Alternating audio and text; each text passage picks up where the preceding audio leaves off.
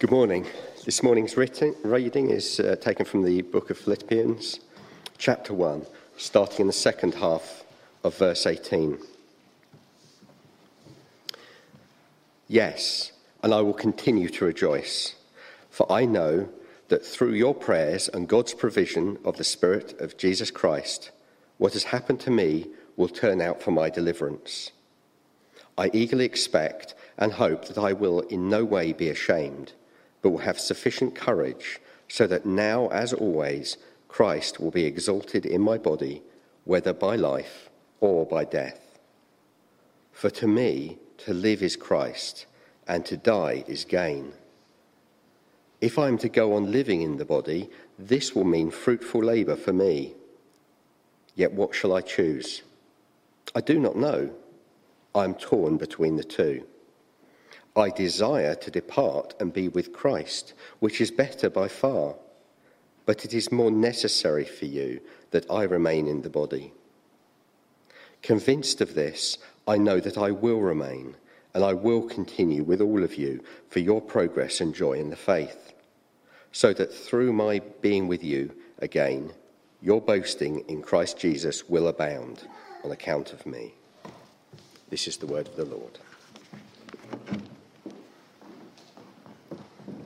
Thank you very much, Chris.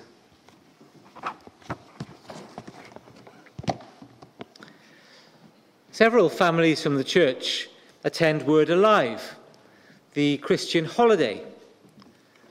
One of the speakers we've heard there is the Anglican Archbishop of Jos, Nigeria. His name is Benjamin Kwashi. He shared an amazing story. In March 2009, a gang of Islamic extremists broke into the bishop's house to kill him. He wasn't home, but his wife was. They did unspeakable things to her, and they beat her and left her for dead. He found her, and she was still alive, but she spent most of the following year in recovery. A year to the day after this, in March 2010, the gang came back. They broke into his home again, and this time they did find Benjamin. They dragged him out of his house and they were about to kill him. They had machetes and clubs. Benjamin asked for just a moment to pray before they began. So he knelt there on the ground and began to pray. A moment later, he felt someone holding his hand. He looked up, and it was his wife. What courage! She could have run, but instead she broke through the line of the same people who had attacked her a year ago and knelt with her husband to pray, knowing that her life was over as well. And then a moment later, he felt someone holding his other hand. He looked, and it was his teenage son. Benjamin begged his son to leave so that he wouldn't be killed as well. But his son said, Father, they've all left. They're all gone. Why did they leave? Benjamin said he had no idea. And he knows they'll be back. I'd like to believe the reason they left is that when the bishop and his wife were kneeling in prayer, the manifold wisdom of God was put on display before the powers and authorities in the heavenly realms Ephesians 3:10 there was wisdom and power there that these people could not comprehend and they became afraid and they left what sort of courage does it take to live for Christ in a city like Jos, where being identified as a Christian can easily mean physical harm or death. Most of us should feel thoroughly ashamed of our lack of Christian witness when we think how easy it is to live for Christ in our society. The faith of Ben and Gloria Kwashi is an example of the kind of faith the Apostle Paul exhibits in today's reading, verse 20. I eagerly expect and hope that I will in no way be ashamed, but will have sufficient courage, so that now, as always, Christ will be exalted in my body, whether by life or by death. For to me to live is Christ, and to die is gain. For me to live is Christ. I live for Christ, says Paul. I live to know Christ. I live to serve Christ. And to die is gain. It is better by far to die and be with Christ. Margaret Thatcher commented in her autobiography that when Christians have faith like this, no amount of persecution can thwart the Jesus movement. Nothing can withstand the strength of the Christian church when its members genuinely believe in the resurrection of the dead and life everlasting and being with Christ. We've seen that Philippians is a friendship letter between the Apostle Paul and the Philippian church, and it's characterized by joy. This is itself amazing, since Paul is languishing in a Roman prison, utterly devoid of human comforts, devoid of sanitary arrangements, without any substantial comforts.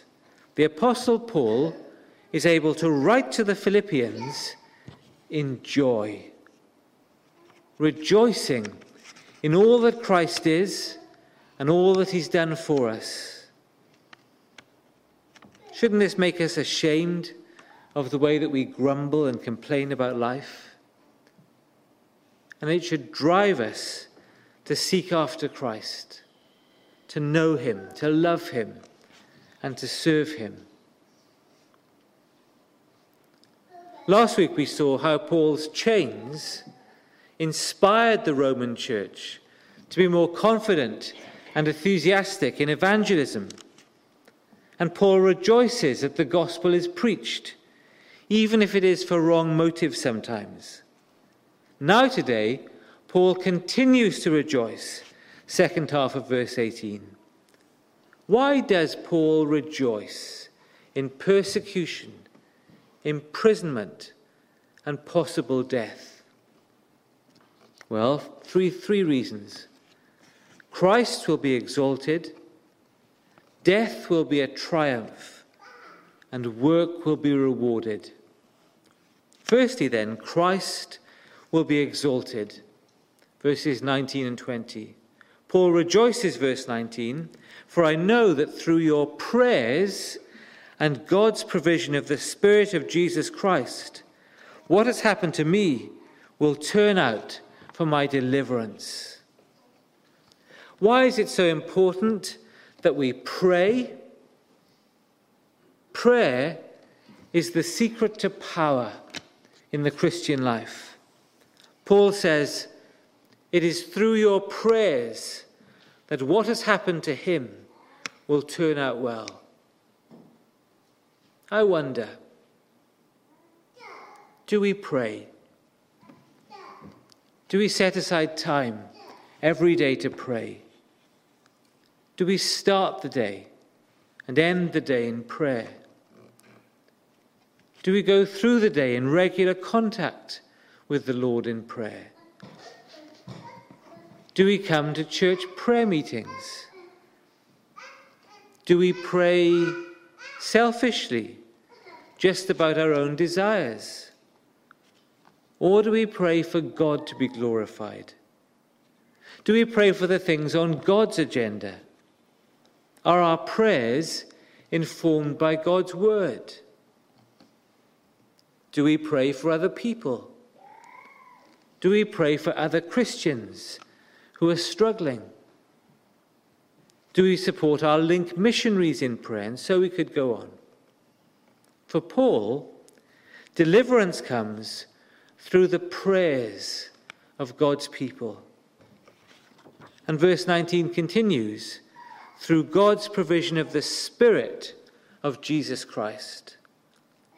So, although Paul is languishing in a Roman prison, in the filth and the squalor and the darkness and the cold, although Paul is suffering from having been flogged, Paul is not alone. He's not alone because he's constantly chained to Roman soldiers, and the prison was probably overcrowded. But the real reason Paul is not alone is that the Holy Spirit, the Spirit of Jesus, is with him. The one who was himself unjustly arrested, flogged, and crucified is with Paul and in Paul. God has provided the Spirit of Jesus. There's much disagreement in the modern church about what it means to have the Holy Spirit. For Paul, what it means to have the Holy Spirit is to have the power joyfully to go through terrible suffering in prison and to have the perspective of God. To see that what has happened to me will turn out for my deliverance, so that Christ is exalted. Christ will be exalted because through the prayers of the Philippians, through the presence of the Spirit, verse 20, Paul expects that he will not be ashamed he will not be ashamed to remain faithful to Jesus. Would have been so easy for Paul to renounce Christ and walk free from that horrible prison.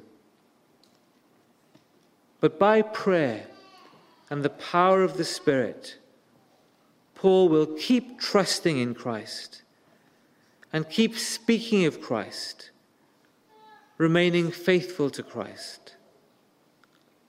Paul will have sufficient courage so that now, as always, Christ will be exalted in my body, whether by life or by death. This is a major triumph. I wonder, is Christ exalted in us? Is Christ seen to be glorious in us? Is Christ clearly at work in us? Or are we keeping quiet about faith in Jesus?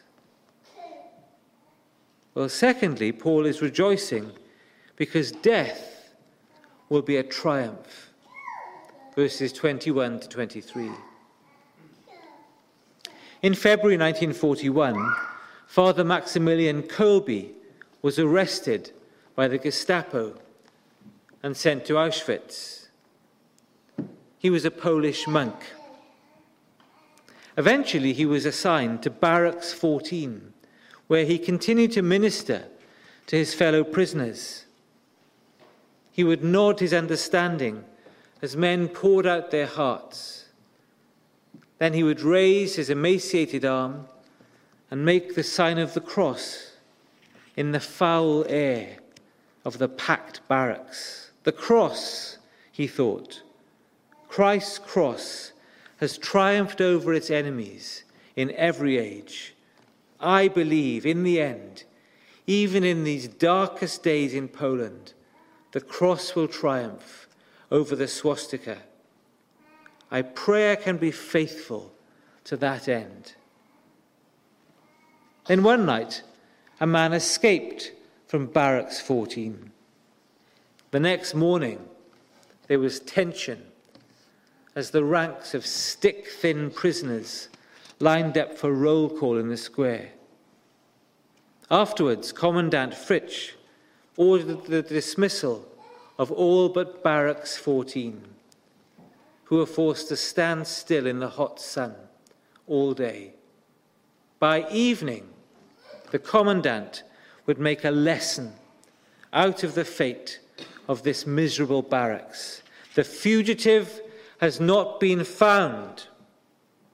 Ten of you will die for him in the starvation bunker, he screamed. Anything was better death on the gallows or even the gas chamber. This method forced one to go without food and water until death. After the ten were chosen, the cry rang out from one of these men My poor children, my wife, what will they do? Suddenly, there was a commotion in the ranks. A prisoner had broken out of the ranks and volunteered to take this crying man's place. It was Father Kolbe. The frail priest spoke softly, even calmly, saying, I would like to die in place of one of the men you condemned. The commandant ordered it done, and the ten were marched to barracks 11, where they would spend the rest of their days.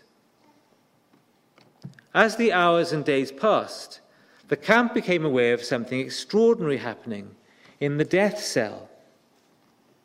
Past prisoners had spent their dying days howling and attacking one another in a frenzy of despair.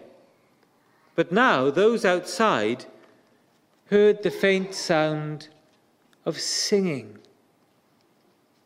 This time the prisoners had a shepherd to gently lead them through the valley of the shadow of death, pointing them to the great shepherd. We think, not unnaturally, that the worst thing that could possibly happen to us would be our death. But Paul has an entirely different perspective. Maximilian Kolbe shared this perspective. Verse 21 For to me to live is Christ, and to die is gain. If I live, says Paul, it will be to serve Christ. All my energy is directed to loving Christ and serving Christ. Paul will never be unemployed. He may be unpaid, but he will never cease to live for Christ, to tell others about Christ, to plant churches, to feed churches the Word of God, to strengthen other believers in Christ. Paul is always going to be busy serving Christ, even if he does so from a Roman prison. So to live is Christ, and to die is gain. If Paul dies, all his suffering will end, and finally, he will see Christ again in all his glory.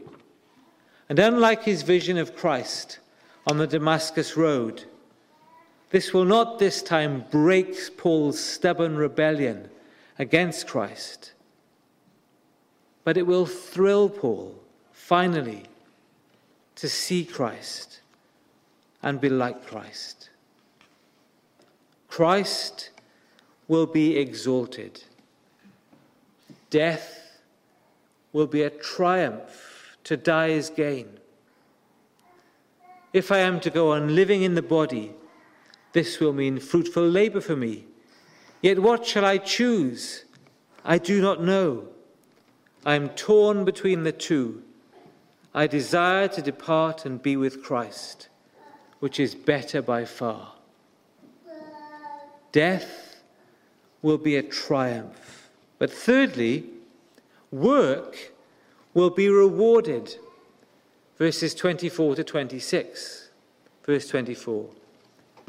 But it is more necessary for you that I remain in the body.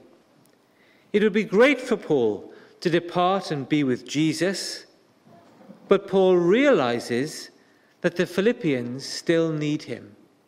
So, verse 25 convinced of this, I know that I will remain, and I will continue with all of you for your progress and joy in the faith. There'll be a tremendous reward for Paul's work amongst the Philippians. Their progress and their joy in the faith. What a reward! It's absolutely wonderful to see other Christians growing, maturing in the faith of Christ through our efforts. Perhaps you're a home group leader. You may see this reward. Maybe you're a children's worker or a youth worker, and you pour out your energies so that those entrusted to your care might develop in Christ. And over time, you can see how this has happened. What a wonderful reward. And also, verse 26, that through my being with you again, your boasting in Christ Jesus will abound on account of me. This doesn't mean sinful boasting, it doesn't mean showing off how good we are. Rather, it means to tell the world how wonderful Jesus is. The highest point of Paul's reward is when he hears the Philippians talking about Jesus in the world. Because Paul has been with the Philippians, teaching them, inspiring them, they now go out into the world and boast about all that Jesus has accomplished through his death and resurrection. And this is on account of me, says Paul. This makes Paul's suffering worthwhile. Nothing thrills a pastor's heart more than to see those among whom he works growing in Christ, becoming more like Christ, and speaking about Christ in the world. Human beings are always tempted to regulate behavior with rewards and punishment. China has recently begun to implement a plan to foster moral and industriousness in society. But this, of course, is moralism without God. The government has begun evaluating and ranking every citizen based on their behaviour.